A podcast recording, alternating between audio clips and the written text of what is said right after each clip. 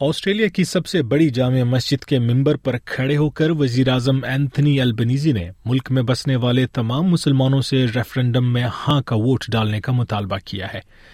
عوامی رائے جاننے کا یہ خاصا اہم ریفرنڈم محض چند دن بعد اتوار چودہ اکتوبر کو ہو رہا ہے۔ اس میں رائے دہندگان سے محض ایک سوال پوچھا جائے گا اور اس کا ہاں یا نہیں میں جواب دینا ہوگا۔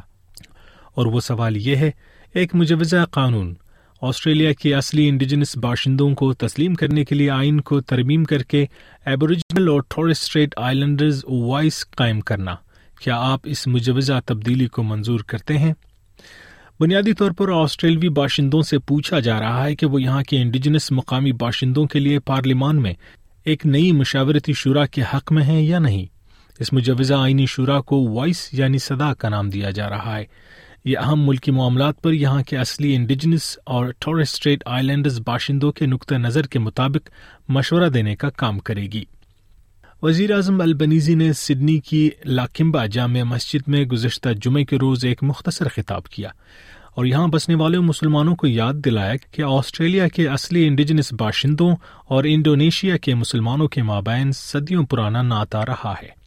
ان کے بقول وہ وقت تنازع کا نہیں بلکہ دوستی، تجارتی لین دین، زبان اور فرہنگ کے تبادلے کا دور تھا۔ انہوں نے کہا کہ مسلمانی کا تقاضا ہے کہ کمزوروں کا ساتھ دیا جائے۔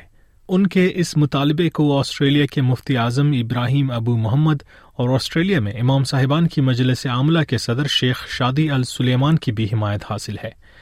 اس کے باوجود ریاست وکٹوریا میں امام صاحبان کے بورڈ کے سیکرٹری شیخ محمد نواز سلیم نے ایس پی ایس اردو کو بتایا کہ مذہبی ادارے سیاست سے بالا تر ہیں اور وہ کسی کو بھی اس ریفرنڈم میں ہاں یا نہیں کی رائے دینے کی ترغیب نہیں دیں گے، بلکہ یہ ووٹرز پر چھوڑتے ہیں کہ ان کی کیا رائے ہے۔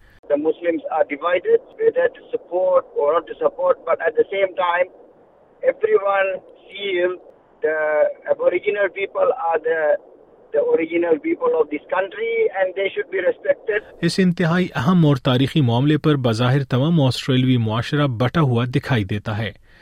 برسر اقتدار لیبر پارٹی اور ان کے حامی زور و شور کے ساتھ اس کی حمایت کی مہم چلا رہے ہیں، جبکہ حزب اختلاف کی لبرل پارٹی اور ان کے ہواری مخالفت کر رہے ہیں۔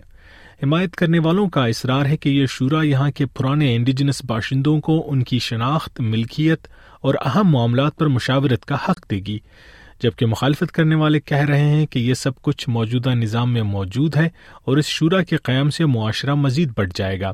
ایسے میں آسٹریلیا میں بسنے والے مختلف نسلی اور مذہبی پس منظر سے وابستہ شہریوں کی رائے بھی خاصی اہم ہو گئی ہے۔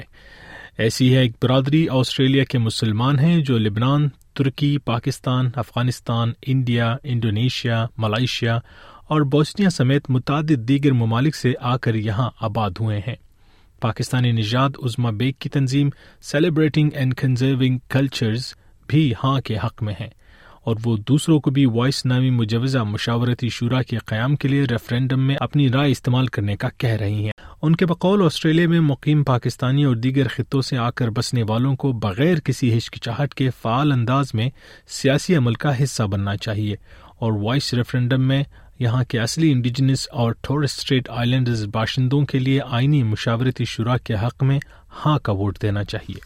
ہم بھی ایک کالونی کے آف اسپرنگ ہیں۔ ہم نے وہ دیکھا ہے ایکسپیرئنس کیا ہے، زمین پر چھن جانا اور پھر کالونیل مائنڈ سیٹ کس طریقے سے وہ آپ کی اپرنٹلی رولنگ باڈی چلی بھی جائے تو اس کے اثرات آپ کے آنے والی نسلوں پہ کیا ہوتے ہیں؟